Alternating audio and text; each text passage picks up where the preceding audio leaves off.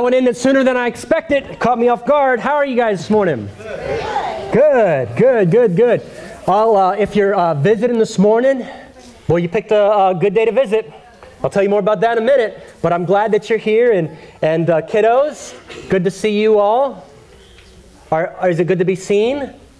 Okay, good, good, good, good, good. Um, and uh, if you're visiting this morning, just uh, uh, heads up that we've got our kids are sitting up here this morning. That's typically what they do. They're coming from uh, their Sunday school, and then uh, right before the message, they're going to head out to kids' church. Um, if you have a kid today of kids' church age, which would be up through fifth grade, even if you normally would not send them, you may want to consider sending them today because today's sermon has got a PG rating on it. And so I will tell you, hopefully if you, if you saw my email, you already know this, but maybe you didn't see the email. Um, the, the nature of some of the content of the sermon, things that come up in the scripture, will probably not be appropriate if they're fifth grade and younger. Um, that's for you as a parent to make that decision. I would say if they're sixth grade and older, I would highly recommend you keep them in here. However, if you've not had certain talks with your kids yet, and uh, today would be breaking the news, if I said things, I don't want to be the one breaking the news to your kids. All right? So just keep that in mind. Um, if that catches you off guard, um, then hopefully you you, feel comfortable enough to send your kid to kids' church, um, but you have some time to make a decision. You have like 15 minutes before I get back up here to make decisions. But I want to be able to talk freely. I want to be able to tell, tell you what the scriptures are saying, but just so you, you know, it will not be overly graphic.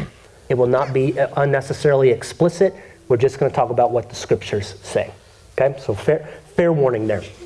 Um, wow, that's a great note to start out on. But hey, if you're visiting, it's a good day, and, um, and I'm glad that you chose to be here. And, and I hope that today you, you find that the Lord is going to encourage you. I think that you're going to find that the Lord is maybe going to confront us with some stuff, going to challenge us to live uh, in, in, in, more in alignment with who He is and how He's revealed Himself, and going to help us to think through some things that we are all having to navigate as we live today, just in the world that we live in. Uh, if you've never given us a connection card, hopefully you got a bulletin on the way in. Uh, on the front side of that bulletin, down at the bottom next to the Facebook sign, there's a QR code. I'd invite you to take your smartphone out if you've got one of those and put the camera on it. It'll pull up a, a website, give you just a few questions, that, uh, information that we can get from you just so we can stay connected with you, get you on that email chain so that you are able to be in the loop on things. If you prefer a pen and paper option, then outside at our Welcome Center, you're able to grab a connection card on the way out, fill that out, and just leave that there, and uh, we, would appreciate that from you.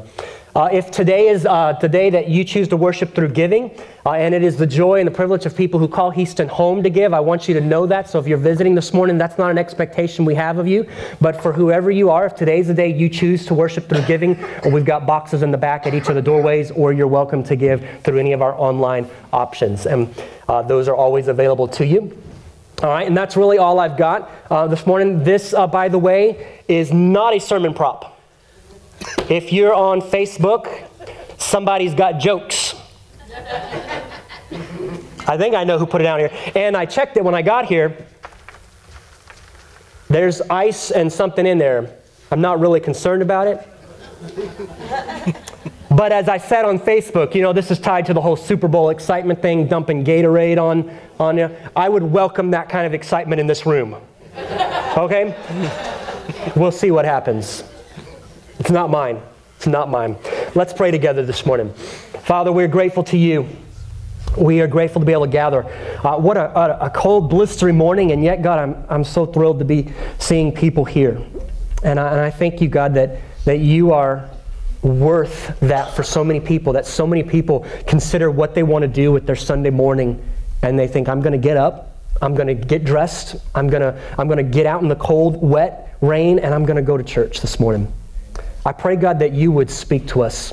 You always do. Your word is living and active, it's sharper than any double edged sword. Your spirit is alive and in those who are believers in Christ. Your, your spirit is among us. This never a question of are you speaking? Never. You're a God who speaks. You create the world by your words. You're a God who speaks.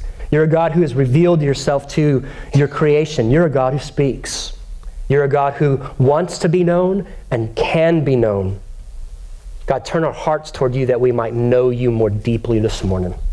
Show us what it looks like to worship you this morning. If there's things that are going to keep us from hearing from you, if, if we're holding on to some anger this morning, if we're holding on to some bitterness, if we're holding on to, to a, a, lack of forgiveness of someone, if, if we've got something that, that is just in our hearts and, and is, is threatening to keep us from hearing from you, God, bring that to light. Shine your light on that, that we might confess that to you this morning, that we might put that before you, that we might walk in the forgiveness that you've purchased for us in Christ and we might be cleansed from that, that our eyes and our ears and our heart might be tuned toward you this morning to hear, to see what you are doing.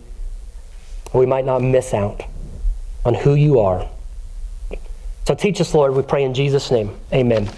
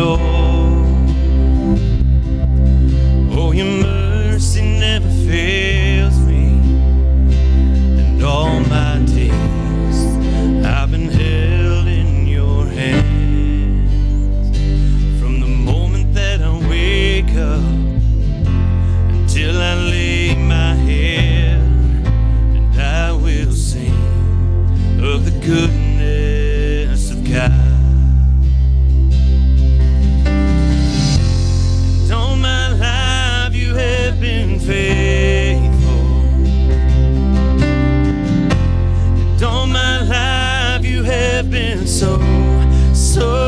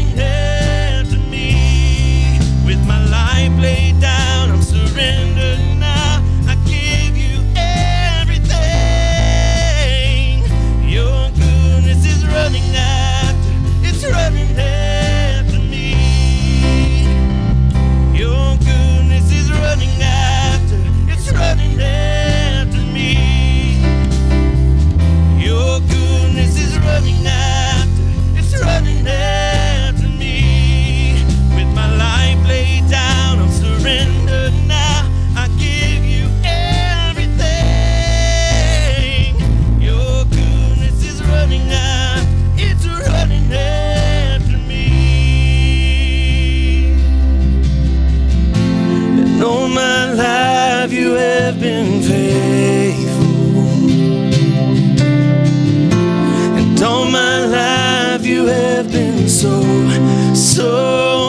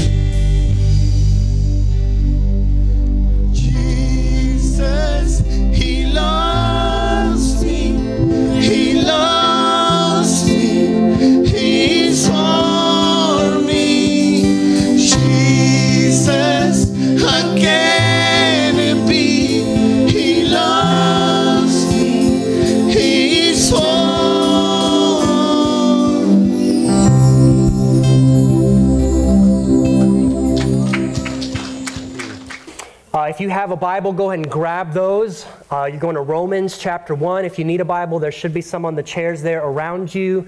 Uh, you're going to go to page 736. 736 if you are using one of those Bibles uh, from the chair. Romans chapter 1, so we're just continuing our way through Romans. Um, I like, well, it's my preferred method to preach through a book of the Bible. Uh, one, because you get things in context, but two, um, because it forces you to preach on things, or in your case, to consider things being preached on uh, that maybe you wouldn't normally do.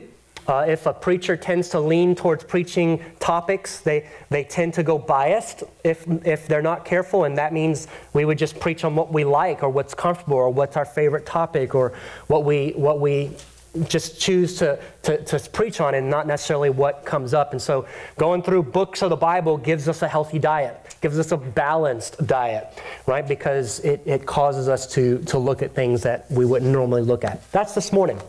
So, um, as you think about God, just start calling to mind things that you think about God. When you think about who God is, you think about His attributes, His characteristics, some of the things that you think about. Now, you don't have to yell them out. Um, just want you to think about them in your mind. What are, what are some of the ways that you think about God? We probably go immediately to love. We just sing, sung about God's love for us. We think about God's grace, how, how God gives what we don't deserve, how good He is. We sing about God's goodness, that, that all that God does is good, uh, and that who God is is good. We think about His compassion and His, his mercy, how, how he, he oftentimes withholds what we deserve, right? We don't always get what we deserve because God is merciful. He shows mercy. We, we think about that.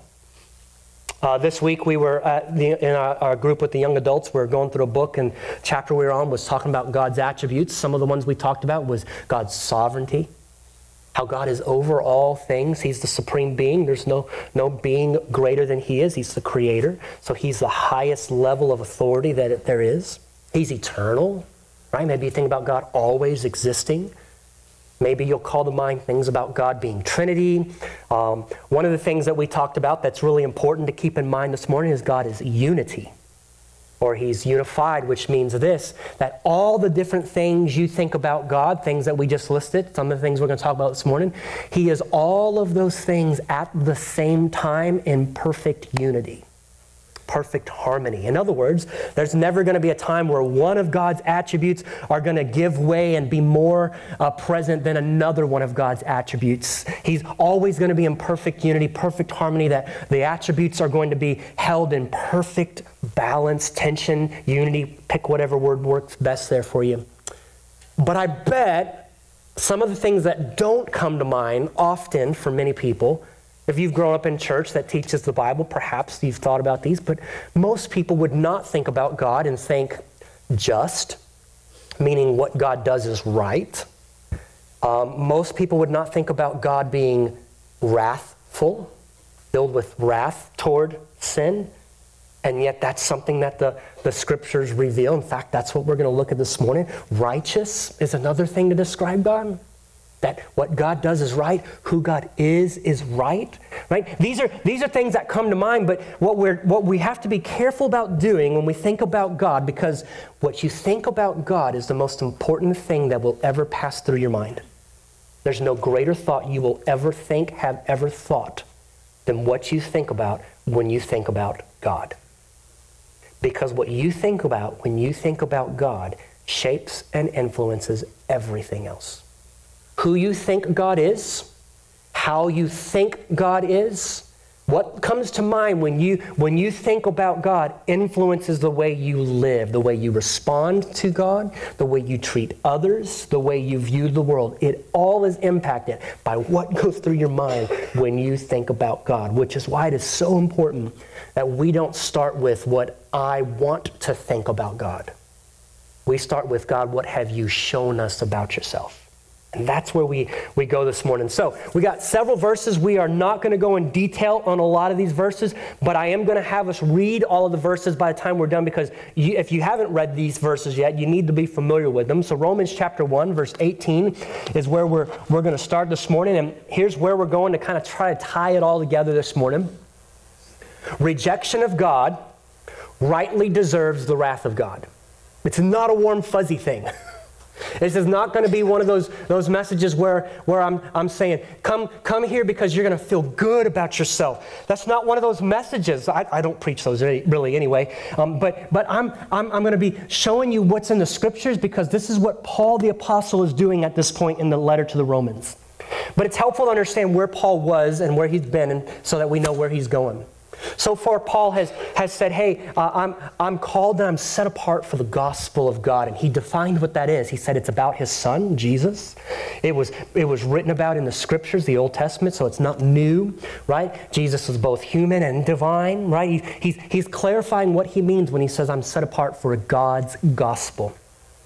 Last week, we, we looked at how he says, I'm not ashamed of the gospel because it's the power of God for, for salvation for all who believe. And verse 17, he said, uh, and, and for in it, in the gospel, the righteousness of God is revealed from faith to faith, just as it is written, the just shall live by faith. And then verse 18 comes right after that, right after he said, For in the gospel, the righteousness of God is revealed.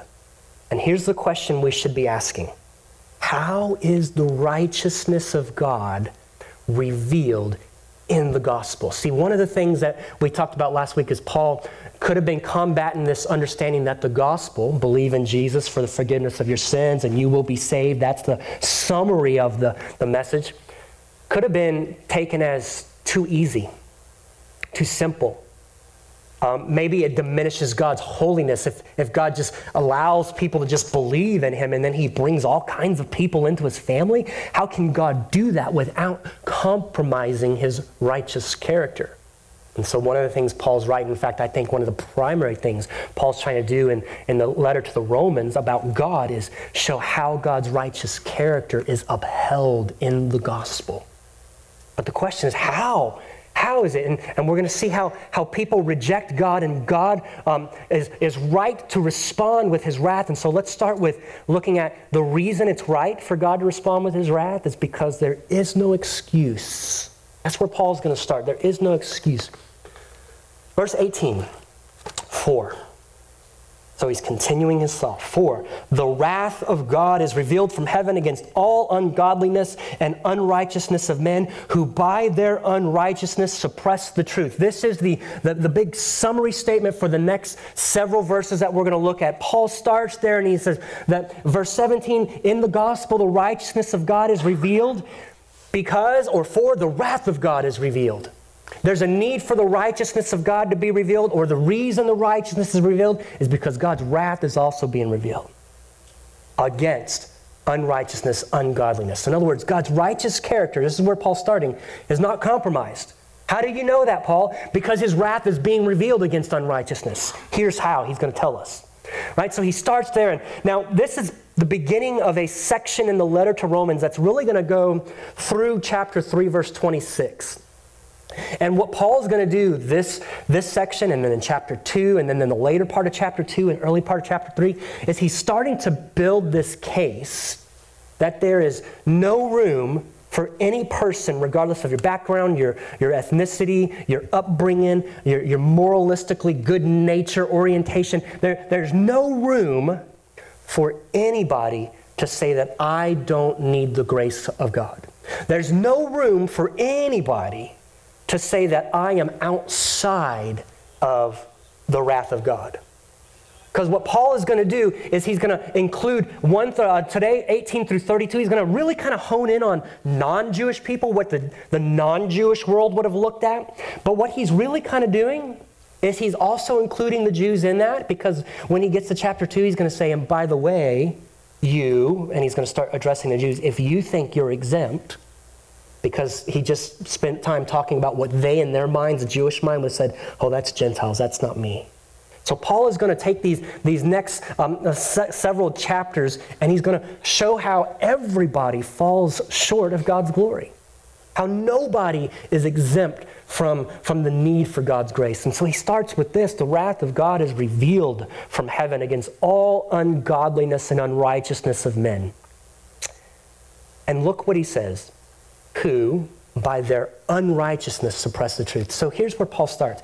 People are unrighteous, people are ungodly, therefore God rightly responds with wrath. How are they unrighteous and how are they ungodly? They are suppressing the truth. Now, when Paul talks about they, in their unrighteousness, they suppress the truth, the image is this. Perhaps you've heard it, maybe you haven't. It's an active suppression. It is an, an actively pushing down something that wants to come up. Think about being in a pool with a beach ball right? That's, one of the greatest ways to think about this. You get a beach ball in the pool and you push it down so maybe you can sit on it or maybe you can you just hold it in the water. And what is that beach ball doing? It's, it's wanting to come up, but you are actively pressing it down. That's the word here. Actively suppressing, holding down something, forcing it down. Paul says in their unrighteousness, humanity is actively suppressing the truth. That's, that's far from saying humanity is ignorant. That's far from saying humanity has, has no way of knowing God. Paul's starting out and saying, no, here's the case I'm going to build. They're actively suppressing the truth. There's an active rejection. Okay, so he, he really here sums up all of humanity. For the wrath of God is revealed from heaven against all ungodliness and unrighteousness of men. All right, Paul, what does that look like? What, what, what, what are you describing to us? Go with me to to verses 19 and 20. For, he's going to keep explaining to us, for what can be known about God is plain to them because God has shown it to them. For his invisible attributes, namely his eternal power and divine nature, have been clearly perceived ever since the creation of the world in things that have been made. So they are without excuse. Remember, I said it's right for God to reveal his wrath against the unrighteousness of humanity because there's no excuse. That's where Paul is here. What can be known about God is plain. So Paul's starting with an understanding that there's nobody that can claim, I did not know that God was real, that God existed. There's nobody that can claim ignorance when, when they find themselves under God's judgment, under God's wrath, nobody's going to be able to stand before God and say, I didn't know you were real. And Paul says, because God has shown it to them. And how has he shown it? Paul's making a case now from nature. He says his invisible attributes, things that, that, that you can't necessarily see about God, they can be seen in nature. His invisible attributes, particularly his eternal power, his divine nature, you can clearly see that in everything that's been created. Now, you know, I mean, take, take, take a, a, a, a night where the sky's clear and you go up and you stare at the stars. And you look at the constellations and you think about how people have used those constellations long before there were iPhones with uh, maps and Siri telling you where to go, and they used those constellations based on where they were in the sky to guide and direct them. That's pretty, pretty amazing. But, but even more amazing than that, you, you read about in Genesis how God put the stars in the skies so that they could be signs. And then you start to consider the fact that these constellations that at times God has used some of these to show what He's been doing in history. Take the birth of Christ, take the star uh, that, that was taking place as likely planets aligned like they've never aligned before. You think about the timing of such things. Now, imagine you get a telescope and you're, you're now looking out there and, and you're looking at Jupiter or Saturn or Mars or the moon, and, and you think, wow, that's just, that's amazing that that's out there right? And, and, and then maybe, maybe you've seen pictures of more powerful telescopes where there's galaxies on top of galaxies. And, and when you start to consider how all of this is so closely aligned, and, and, and just to get a, a little nerdy on you for a moment, there's this scientific principle. It's called the anthropic principle. Anthropic. Man, anthro, opic principle. And the idea is that the, the universe, or really particularly the earth at least, is designed in such a way that it supports the life of humanity. And it's things like this, like, like the, and I can't remember the stats, I haven't looked at them in a while, but the level of oxygen in the air is, is, is so, so perfect that if it was just a, a slight percentage more, not even a full percent more, there'd be fires everywhere. And if it was a slight percentage left, not even a less, not even a full percentage less, then we wouldn't be able to breathe. The rate at which the earth rotates is so specific that if it was just slightly faster, the wind on the planet would be too great for us to live. But if it was too slow, it would also not support life.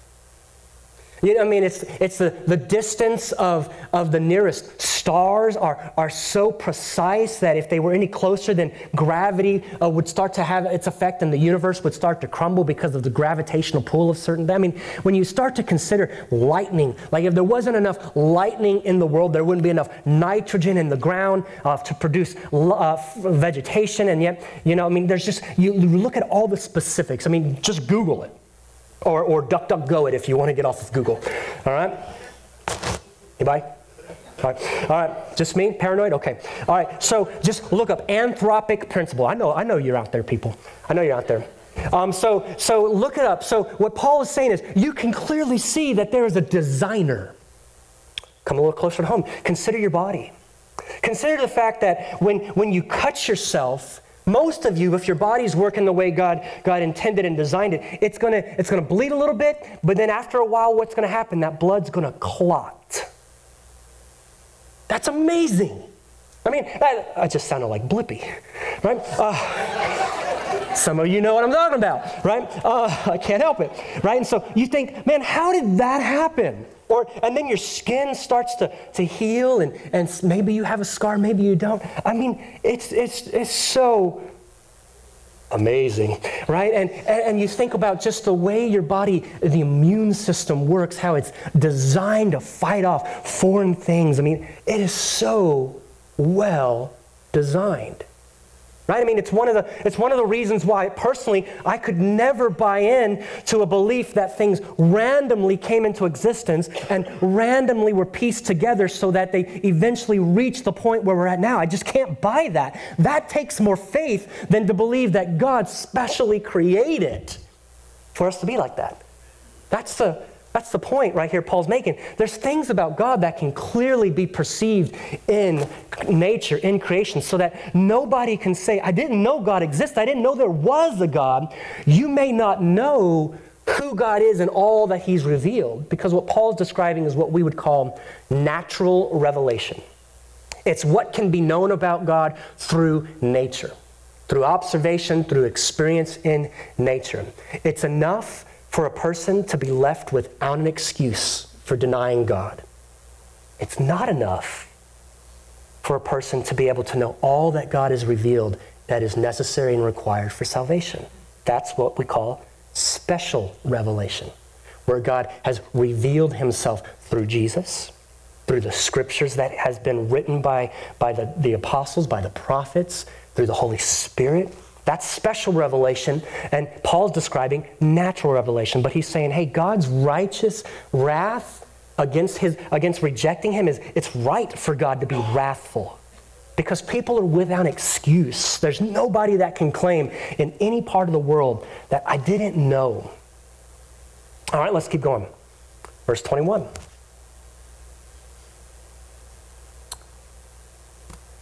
For they knew, although they knew God, they did not honor him as God or give thanks to him but they became futile in their thinking, and their foolish hearts were darkened. Verse 22 claiming to be wise, they became fools. Verse 23 and exchanged the glory of the immortal God for images resembling mortal man and birds and animals and creeping things. And so Paul is starting to describe the disintegration, the, the, the, the degrading nature, or the sinking into depravity that humanity faces and that humanity has brought upon themselves. He says, they, the people who are actively suppressing the truth about God, which, by the way, is every person apart from God's grace. This is where humanity is apart from God's grace. And, and you can see that played out in history as you think about just from beginning Genesis and Adam and Eve, and, and you think about the early stories of your Bible. Noah and God had wiped out the earth except for Noah and his family. You think about the Tower of Babel and the rejection of God there. I mean, this is the, the pathway that people have gone. But they, although they knew God, okay, so, so Paul's starting with they knew God. Although they knew God, they did not honor him as God or give thanks to him. They knew him, but they chose not to respond to him as God. They chose not to give him the honor that God deserves, that God alone deserves. They chose not to give thanks to him. So you think about that all the civilizations of the world who have rejected God, and instead of rejecting God, they turn to other false gods. And instead of honoring and giving thanks to God for His provision and giving thanks to God for what He has done, instead they say, Thank you, Marduk. Thank you, Zeus. Thank you, Aphrodite. Thank you, Baal is the one you'll find a lot in the, in the scriptures. And instead of honoring God, they honored other gods. They didn't give God the due thanks. Or you think later civilizations ours or, Western ones, where instead of it's not false gods, because after all, that's just ridiculous. There's no supernatural world. It's just what we can see. And so they, that, that now in, in the world where we live in, what's more prominent is exaltation of reason and science and, and, a, and a diminishing of the supernatural world or anything you can't see. There's only what is.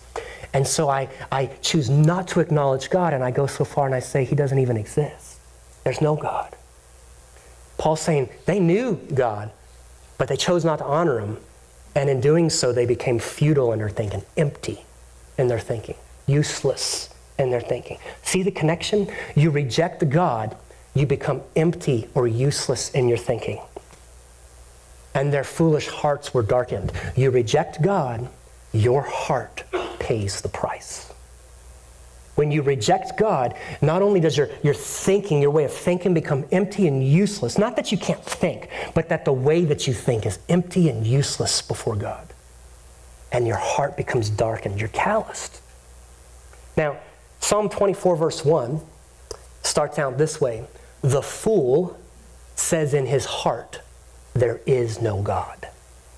That's what Paul's getting at here when he talks about their foolish hearts. The fool says in his heart that there is no God. That's where Paul's saying that, that people are. He goes on and he says, and look at this is so telling. Claiming to be wise, they became fools. They, they, in, their, in their empty, futile thinking, in their darkened hearts, they didn't repent and turn back to God.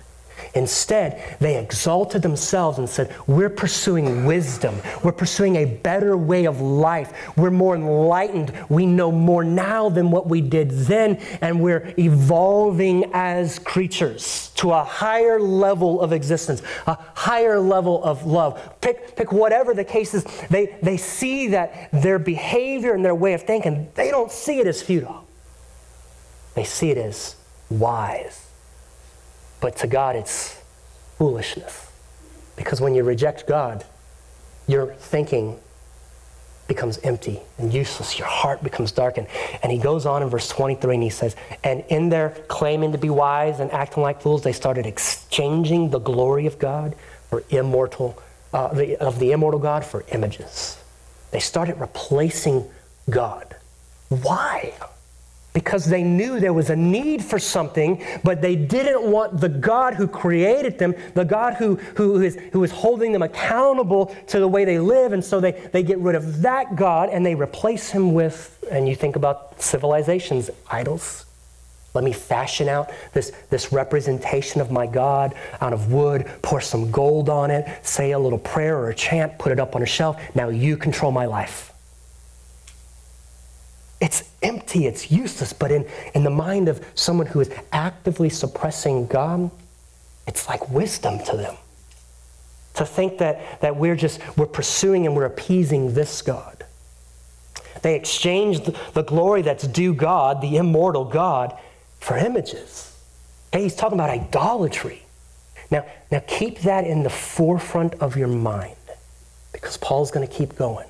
But idolatry anything where we put something that is created in the place of the Creator, where we give honor and glory or thanks to anything created in the place of the Creator.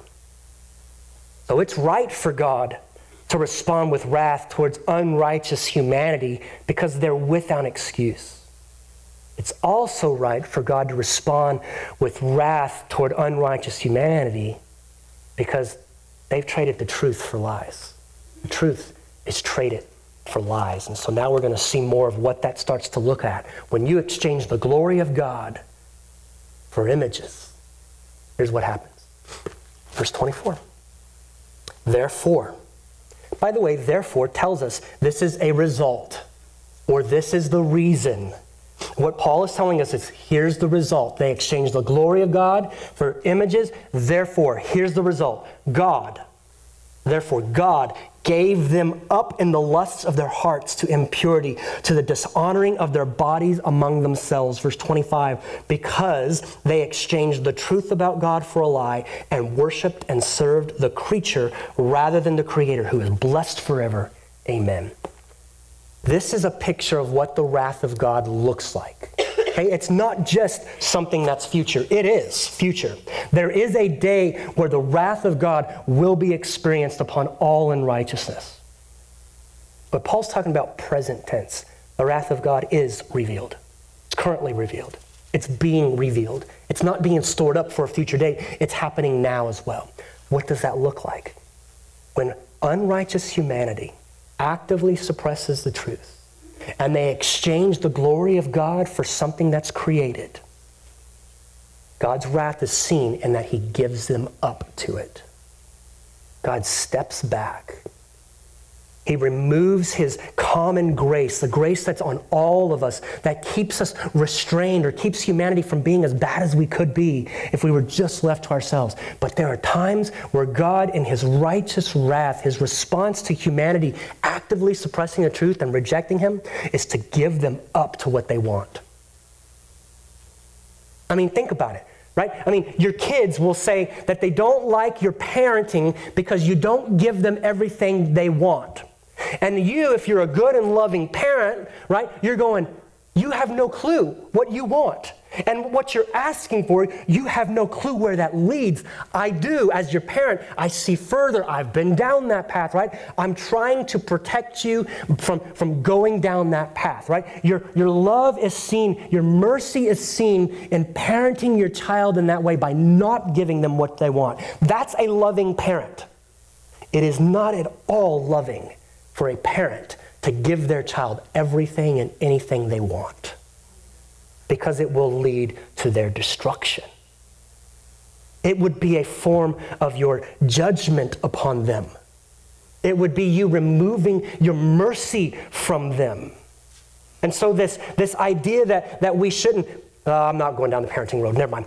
Okay, so so I got other stuff we got to get into. So so God removes Himself. Therefore, He gave them up. That's God's wrath being revealed against unrighteous humanity. You want to chase other gods? You want to exalt other things? God says, "Go." And that's a judgment upon them. It is not at all God's blessing. If you find yourself being able to do whatever you want, to experience any desire that you want, and those desires oppose God, you're not experiencing the blessing of God. God's approval is not resting upon you because you're finally happy.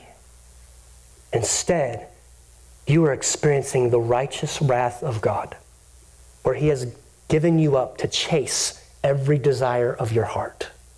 And you will never be satisfied and you will never find what you're ultimately looking or longing for. God gives them up to, to let them chase the impure things. Verse 25, they exchanged the truth of God for a lie, and they started worshiping the creator rather than, or the creature rather than the creator. Let's keep going. Here we go. Verses 26 and 27. I'm going to spend a few more minutes on these than, than the others because of where we are in culture for this reason. Still talking about the process, the, the degradation, the just disintegrating process that's taking place. For this reason, God gave them up to dishonorable passions. For their women exchanged natural relations for those that are contrary to nature. And the men likewise gave up natural relations with women and were consumed with passion for one another, men committing shameless acts with men and receiving in themselves the due penalty for their error. Paul gets very specific here. It's the most specific place in the scripture that talks about homosexuality. It's not the only place. There are six places in the scripture that talk about homosexuality Sodom and Gomorrah in Genesis 18. You've got uh, Leviticus 18 and Leviticus 22, where it's included in the Old Testament law. Then you've got here in Romans, And then you've got 1 Corinthians 6, and you've got 1 Timothy, I want to say it's 4. All right? But this is the most explicit it gets. Consider the context. The unrighteousness of humanity, actively suppressing the truth, exchanging truth for lies, worshiping the creation rather than the creator, God gives them up to chase their lust. What's the result of them chasing their lusts? This. This is where humanity turns to. God gave them up to dishonorable passions. Now, this is clearly talking about homosexuality, okay? This is a judgment. Paul is describing this as a judgment of God on humanity. This is God giving them up to chase what should not be done. Now, in our society, here's some things that we need to think through when it comes to this. Some will say Paul is only talking about one type of homosexuality. We would call it pederasty. Today, we would call it child molestation. Okay, but pederasty was a specific thing practiced in the Roman Empire leading up to the time of Paul and likely at the time of Paul, older men, younger boys. It was prized. In fact, it was, it was viewed as it was good because younger boys looked more feminine. But then when younger boys got older, they were less feminine, so then therefore it was, it was less, less prized. Okay, some people say that's all Paul's talking about. If that's all Paul's talking about, one, he could have said that because there's words for it. It was already established as a practice. He could have specifically said that. Instead, he, he, gets, he gets pretty specific in verse 27, or uh, uh, in verse 26. He starts with the women. Women were not involved in pederasty. In fact, I know this, this might sound kind of strange, but in the Roman culture, whereas some of the older men to younger boys relationships were upheld as good, right, and desirable, never in the Roman history was the women's relationship with another woman held up. Never. It was disgusting to the Romans. It was shameful to the Romans. In fact, you were banished to an island called Lesbos, hence the name. Okay? That was never an accepted form. And Paul mentions it specifically. So he can't be just talking about older men and younger boys. Okay? Plus, he could have said that, and Paul doesn't specifically say that. And there's not really a whole lot of evidence that by the time Paul was there that it was as prevalent as it had been. Okay, some people say, well, no, no, okay, well, what's, what's talking about here is excess, like somebody going outside the bounds of, of what would be natural. So you see the word natural, nature in there. We're going to come back to that. But they would say, no, this is excess. Like someone is just, just being excessive, right? They're not committed. It's not a monogamous type of relationship. It's just full on lust, pursuing passions, right? That's what Paul's condemning. Except that he's not right? Because that's not what he means by nature. And, and so when we, when we hear people talk about it like that, they'll say, listen, when Paul says they do what's unnatural, they're talking about a person who's got a heterosexual orientation who goes outside that natural orientation and acts in homosexual ways. And they're saying that's unnatural. But Paul's not talking about they're saying Paul's not talking about someone who's got a homosexual orientation who acts in accordance with that nature. Here's the problem the scriptures never have a category for what we today call sexual orientation. Never. It's okay to talk like that if, we, if we're having conversations to try to help communicate, but you need to understand that the scriptures never allow for such a category. There's, there's no orientation towards, towards one sex over another. It's God created male and female in his image, and the two are complementary. But the idea that we have of I'm born with a particular orientation towards one sex over the other, that's foreign to the scriptures. And so Paul's not, not doing that. That's us taking our current language for today's culture and imposing it on the scriptures. Okay, so some would say that's what the nature is. But this word for nature was a well established word also. And, and it meant what goes past the moral boundaries of what's been established as moral. It includes biology. It includes what Paul is saying is there's, there's, there's men doing what is not natural with other men. Their biology does not support this. You get what I'm talking about, right? Paul's talking about this natural, uh, the, the nature, the biology, the moral standards that have been set up that inherently humanity knows this is not how things were designed to be. Paul's talking about this kind of thing, going against the design, the intended design.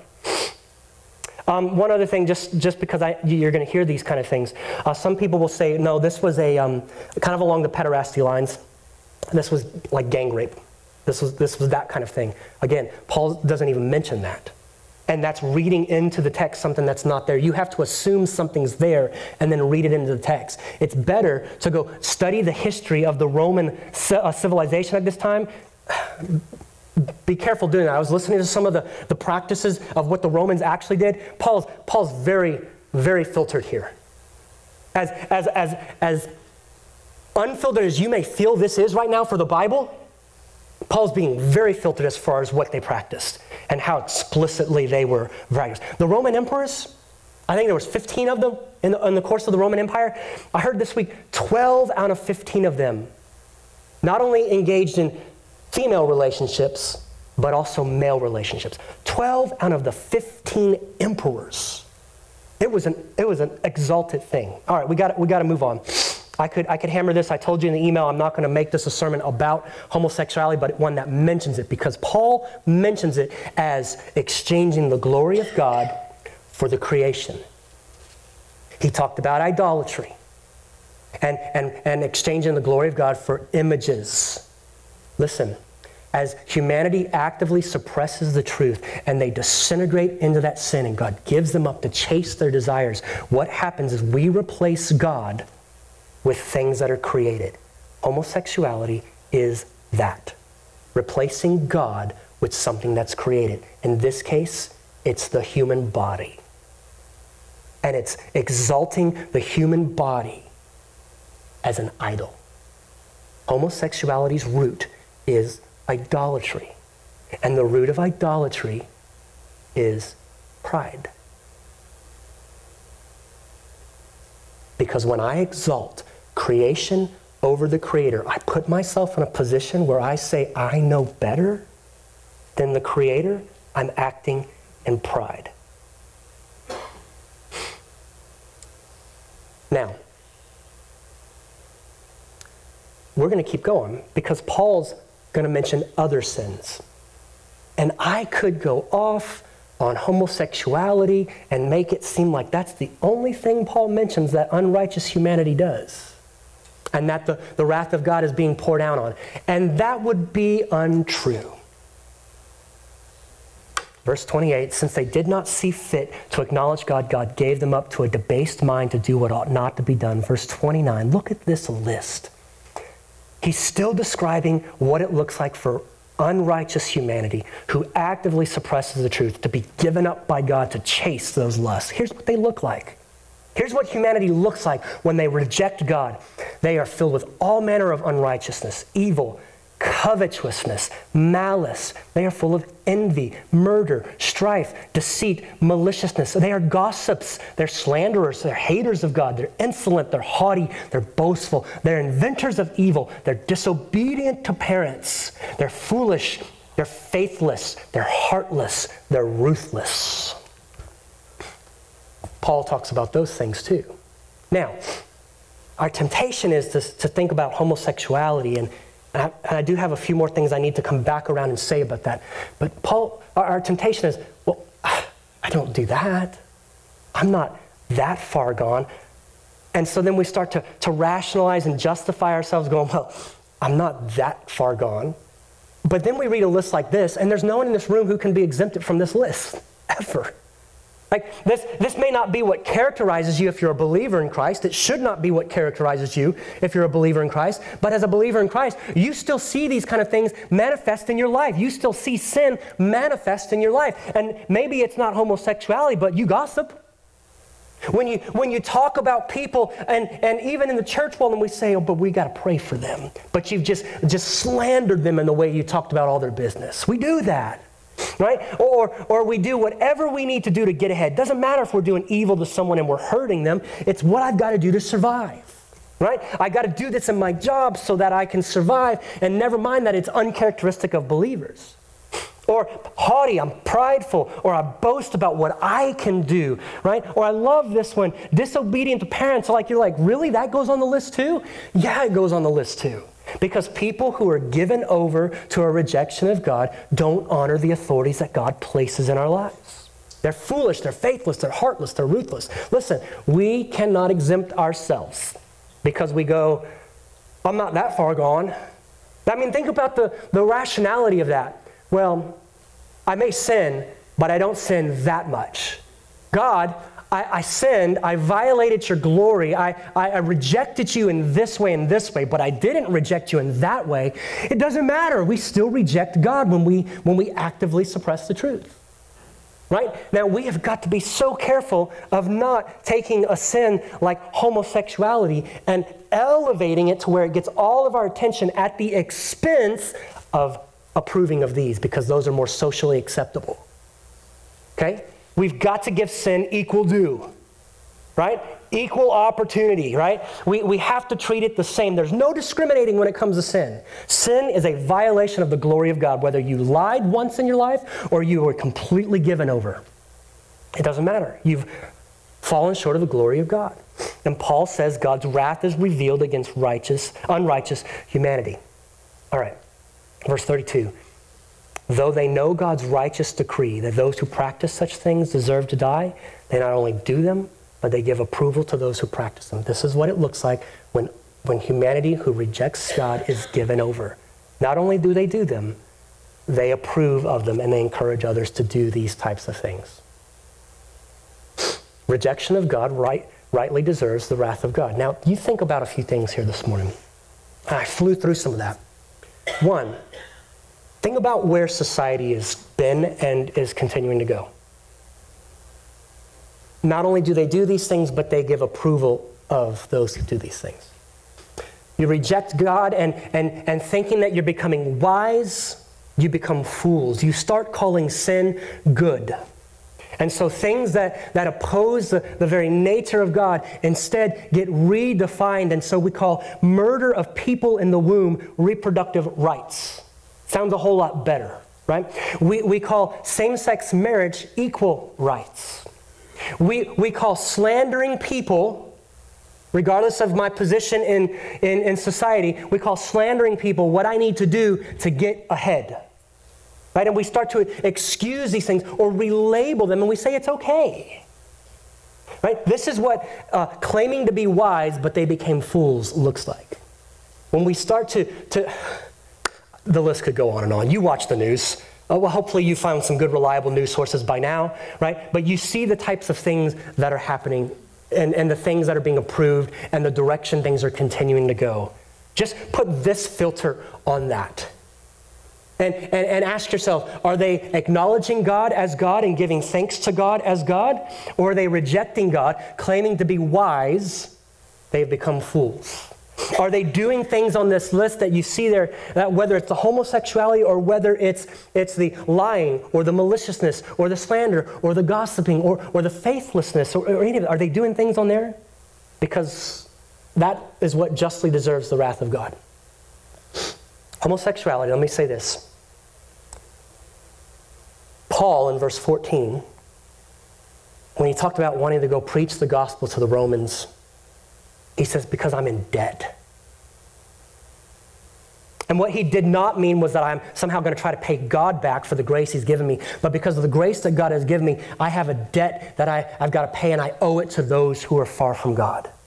When, when Paul considered those who were far from God and the grace that he had been given, he saw a debt that needed to be paid, which is why he would say, I'm obligated to go share the gospel with them. If we're not careful too often, those of us who tend to have more conservative lives, more conservative biblical values, uh, more conservative, perhaps to a degree, political values. I don't know if that's even right to say, right? But those of us who tend to be more conservative, instead of feeling a debt because of the grace that God has given us, we hear about somebody's lifestyle or the way sin is manifesting in their life, and instead of feeling a debt, we feel disdain. And that's wrong. We are not in a position ever, if you've received the grace of God through Christ, never are we in a position to put ourselves up here to look down on someone else because of the way sin is manifesting in their life, the way they're giving into it, or whether, whether it's known or unknown. We instead should look at this list and say, Do I have any of that still in my life? Because it has no place in my life. None of it. Not the gossip, not the slander, not the lying, not the maliciousness. As a believer in Christ, where the Spirit is dwelling in me, I have no place. Am I giving a place to it? Am I letting it pay rent? If so, it needs to be evicted. Because if I go, and this is Pharisaism, this is judgmentalism, this is the type of judgment that condemns others, we, we take the grace of God that was not earned, freely given, and we say, but you are not deserving of it because of the choices you're making. You who has placed yourself up here were not deserving of it either. And you might not even know it if you are placing yourself up here claiming to be wise, you might be acting like a fool as well. And we have got to be so careful of our heart motives. Because Paul's point as he goes through is you think you're exempt? There's nobody exempt from falling short of the glory of God. And I know this, this kind of stuff sounds like really bad news, right? And, and there's going to be another week like this where we're looking at verses where Paul's going, hey, you think you're good? Let's look at you now. Hey, you're a Jewish person who followed the law? Let's look at you now. Because we cannot understand the need for the gospel. And what does the word gospel mean? Good news. Why do I need good news? Unless I understand that I am under the wrath of God, apart from God, stepping in and doing what I cannot do. I can't be prepared, accept, know, receive the good news of the gospel if I don't first know why I need it. And that's where Paul's going is this is the case. This is the wrath that you are under. But he's going to get to chapter 3 and, and he's going to tell us how God did what was necessary in Christ for those who believe. How that wrath that God that, that God was pouring out on, on unrighteous humanity was redirected to Christ as he hung on the cross. Because God's righteousness is revealed in the gospel. God never sweeps sin under the rug. Never takes it seriously. He has to. He's just. And he dealt justly with sin when he gave the just punishment for sin to Christ on the cross. So that then Christ died with that, rose from the dead to a new type of life, so that those who believe in him might receive that type of life, be removed from the wrath of God. So I want to say to you this morning a couple things as we wrap this up. One, if, you if you're caught up in sin, any of the sins we've talked about this morning, if, if you caught up in an addiction, if, you, if you're more characterized by something on that list than, than you are the fruit of the Spirit, if you, if you find yourself wrestling with, with same sex attraction, let me say this temptation is not a sin. It's not a sin for me to be tempted in something. God, God knows Jesus was tempted in all things like us, and yet he did not sin. Temptation is not the sin, it's the acting on the temptation. It's the giving in to the temptation. So if you're this morning, you, you, you are someone or you know someone who, who you're tempted to give in to same sex attraction, that, that, that temptation is not you in sin at that moment. That's sin in your life trying to manifest, but you don't have to act on it. Just like me, a heterosexual man who might be tempted to act on my sin in another way, don't have to give in to it. But I may be tempted. The temptation is not the sin. It's when I start to give in to that, whether in my mind, whether in my heart attitudes, whether in my actions. Whether, whether I'm, I'm, I'm tempted to lie because I might get, get in trouble, whether I'm tempted to gossip because I want you to know I know something, right? The temptation is not the sin. It's the giving in and giving over to it that is a sin. And, and, and I have that, that Spirit of God believer. If you're a believer in Christ, you have the Spirit of God who helps you in your temptation to not do what you want to do, but instead to do what God in you can do.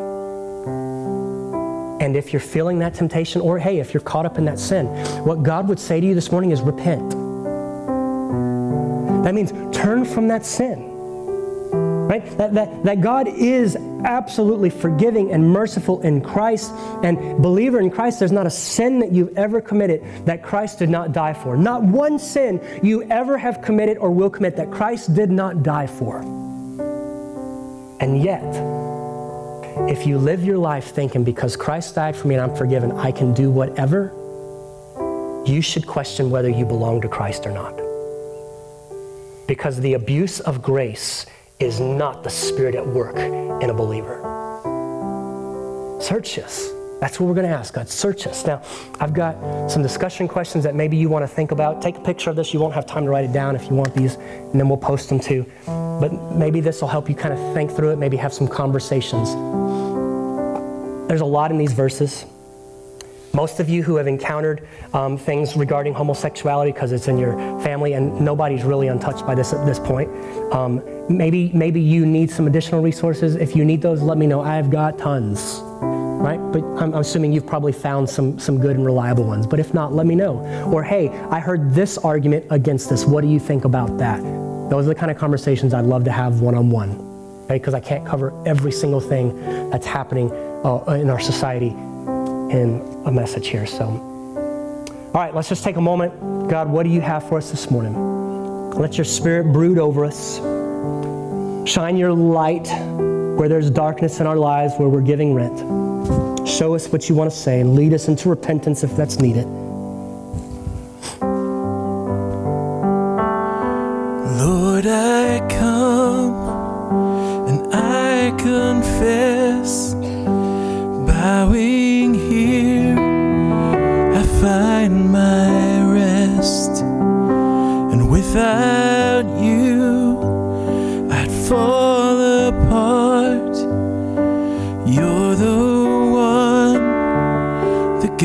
Guides my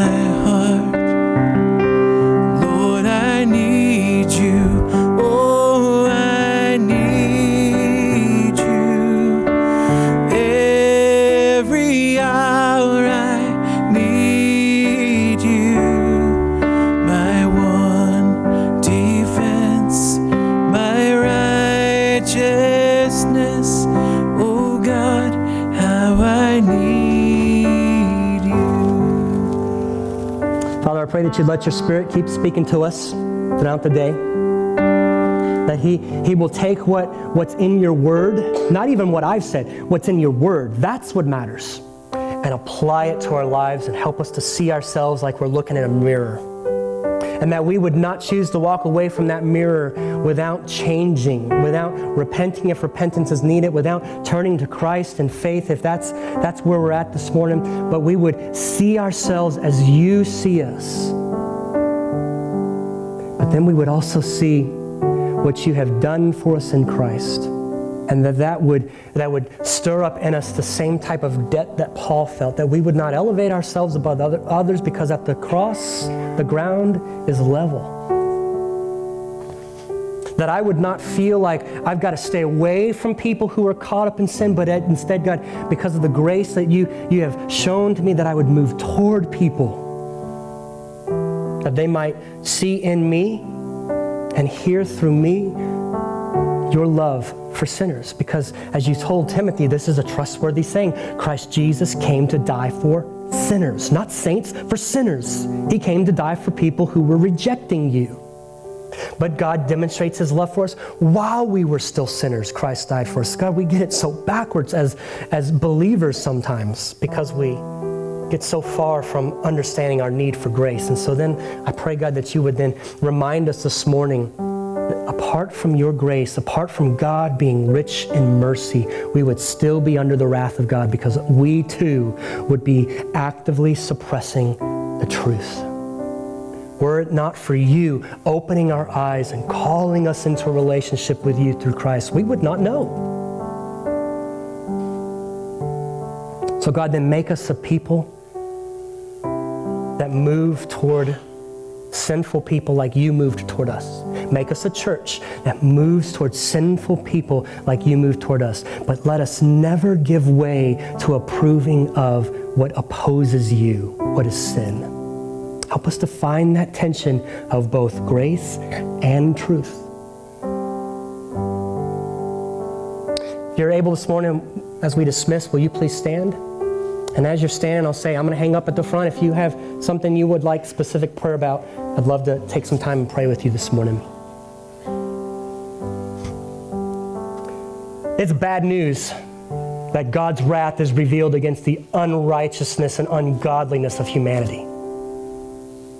But there's good news that God doesn't leave us in that state, but did what is necessary that we might be removed from his wrath and put into a relationship with him. So depart from here and be people who experience the grace of God, who live the grace of God, who share the grace of God. And do it in the name of the Father, the Son, the Holy Spirit. Amen. See you guys.